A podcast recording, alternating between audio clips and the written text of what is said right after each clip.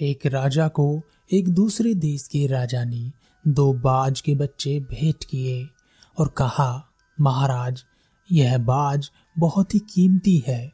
यह जिस नस्ल के हैं, उस नस्ल के कुछ गिने चुने ही बाज बचे हैं। इनकी देखभाल बहुत ही ध्यान से करनी पड़ती है, वरना यह मर भी सकते हैं। बड़े होकर जितने विशाल यह होंगे, इनसे विशाल बाज आपको कहीं भी देखने को नहीं मिलेंगे। राजा ने एक बहुत ही अनुभवी व्यक्ति को बुलवाया और कहा, आज से इन दोनों बाज के बच्चों की देखभाल तुम्हें ही करनी है, और इनमें से एक भी बच्चा मरना नहीं चाहिए। इनकी देखभाल में कोई कसर ना रहे, और अगर ऐसा हुआ तो तुम्हें मृत्यु दंड दिया जाएगा। जब यह बड़े हो जाएँगे, तब हम इन्हें देखने आएँगे। वह व्यक्ति उन दोनों बच्चों को लेकर चला गया। उसने उन बाज के बच्चों के साथ बहुत मेहनत की। कुछ समय बाद वह बाज के दोनों बच्चे बड़े हो गए। दोनों बड़े विशाल थे और बड़े ही शानदार लग रहे थे। राजा को सूचना दी गई कि वह दोनों बाज के बच्चे अब बड़े हो गए हैं और बहुत ही शानदार हैं और उड़ान भरने के लिए तैयार हैं। राजा उन दोनों बच्चों को देखने के लिए उस देखभाल करने वाले व्यक्ति के पास आया और कहा, तुमने बहुत मेहनत की है, मैं तुमसे बहुत खुश हूँ। इतने बड़े और विशाल बाज मैंने आज तक नहीं देखे। इसके लिए मैं तुम्हें पुरस्कार दूँगा। वह देखभाल करने वाला व्यक्ति खुश हो गया। उसने राजा से कहा, महाराज, इस तरह के बाज मैंने आज तक नहीं पाले हैं। मैंने इनके साथ बहुत मेहनत की है। इतना मैंने अपने परिवार का भी ध्यान नहीं रखा जितना इन दोनों बाज का रखा है। राजा ने कहा, हम तुमसे बहुत खुश हैं। अब मैं इनकी उड़ान देखना चाहता हूँ। तुम इन्हें उड़ने का इशारा करो। देखभाल करने वाले व्यक्ति ने बाजों को उड़ने का इशारा किया। इशारा करते ही दोनों बाज उड़ान भरने लगे, जहाँ एक बाज आसमान की ऊंचाइयों को छू रहा था। वह तरह तरह से उड़ान भरता, कभी इधर से उधर, कभी उधर से इधर। जैसे सारा आसमान उसने घेर लिया हो, वहीं दूसरा बाज थोड़ी ऊंचाई तक जाने के बाद वापस उसी पेड़ की डाली पर आकर बैठ गया, जहाँ से उसने उड़ान भरी थी। राजा ने कहा, इस दूसरे बाज के साथ क्या दिक्कत है? यह ठीक से उड़ान क्यों नहीं भर रहा? क्या इसकी तबीयत ठीक नहीं है? देखभाल करने वाले व्यक्ति ने कहा, जी महाराज, यह बिल्कुल ठीक है, स्वस्थ है, मैं इसे फिर से उड़ने का इशारा करता हूँ।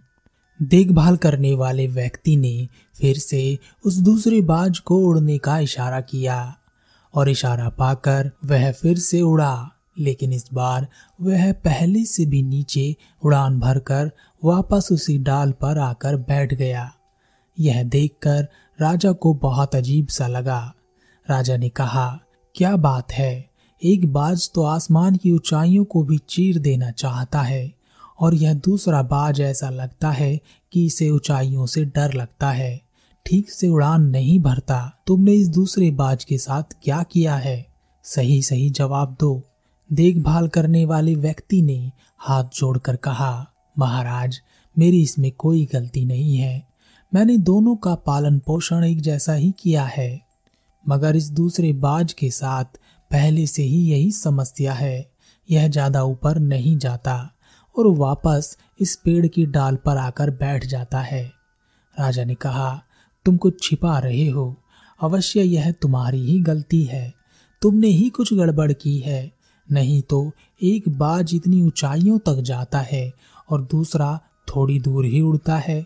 तुम्हारे पास सात दिन का समय है। सात दिन बाद मैं वापस आऊँगा और तब तक यह दूसरा बाज भी आसमान की ऊंचाइयों तक उड़ान भरना चाहिए।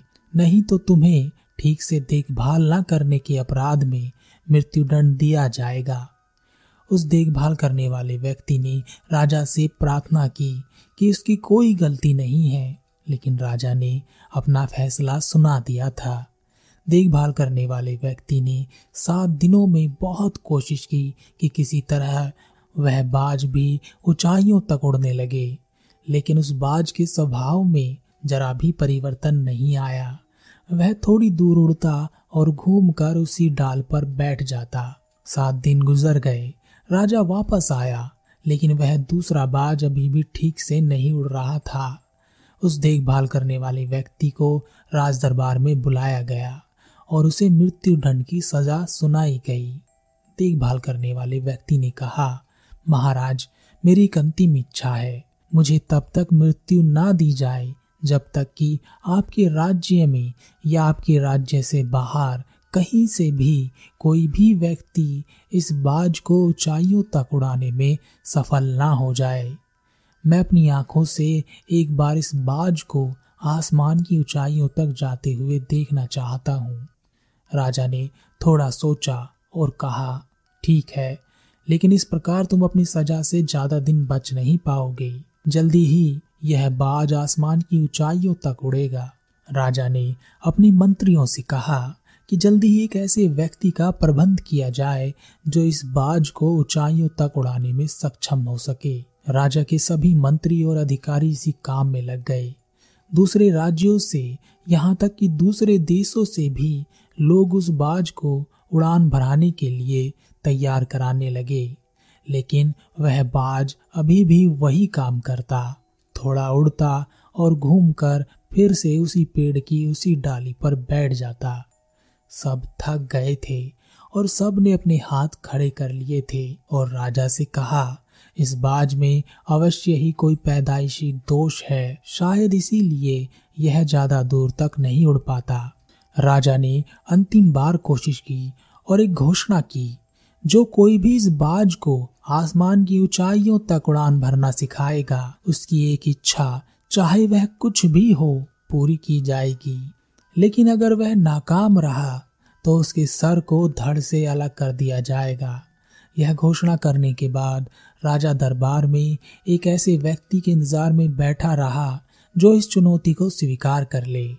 लेकिन कोई भी नहीं आया। सबको पता था, यह असंभव काम है। महीना भर गुजर गया और इस चुनौती को स्वीकार करने कोई भी नहीं आया। तब राजा ने एक फैसला लिया कि इस दूसरे बाज को और इसकी देखभाल करने वाले दोनों को मृत्यु दंड दिया जाएगा।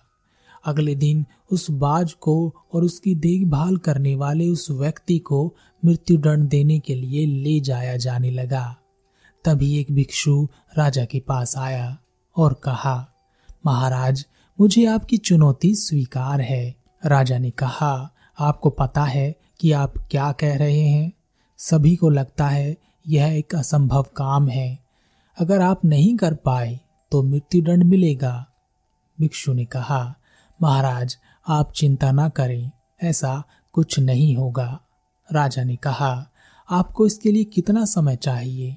भिक्षु ने कहा, आप मुझे दो दिन का समय दीजिए। राजा ने कहा, केवल दो दिन। दो दिन में क्या होगा जब पिछले छह महीनों में कुछ नहीं हुआ? फिर भी हम आपको दो दिन देते हैं।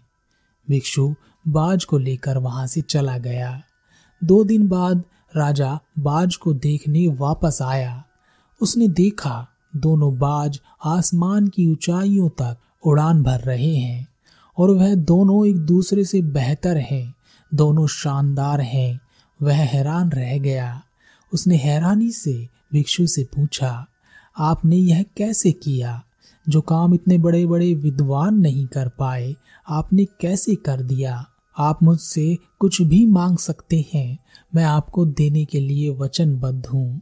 भिक्षु ने कहा, महाराज, मैं चाहता हूँ कि आप उस देखभाल करने वाले व्यक्ति को जीवन दान दें और उसकी सजा को माफ़ कर दें।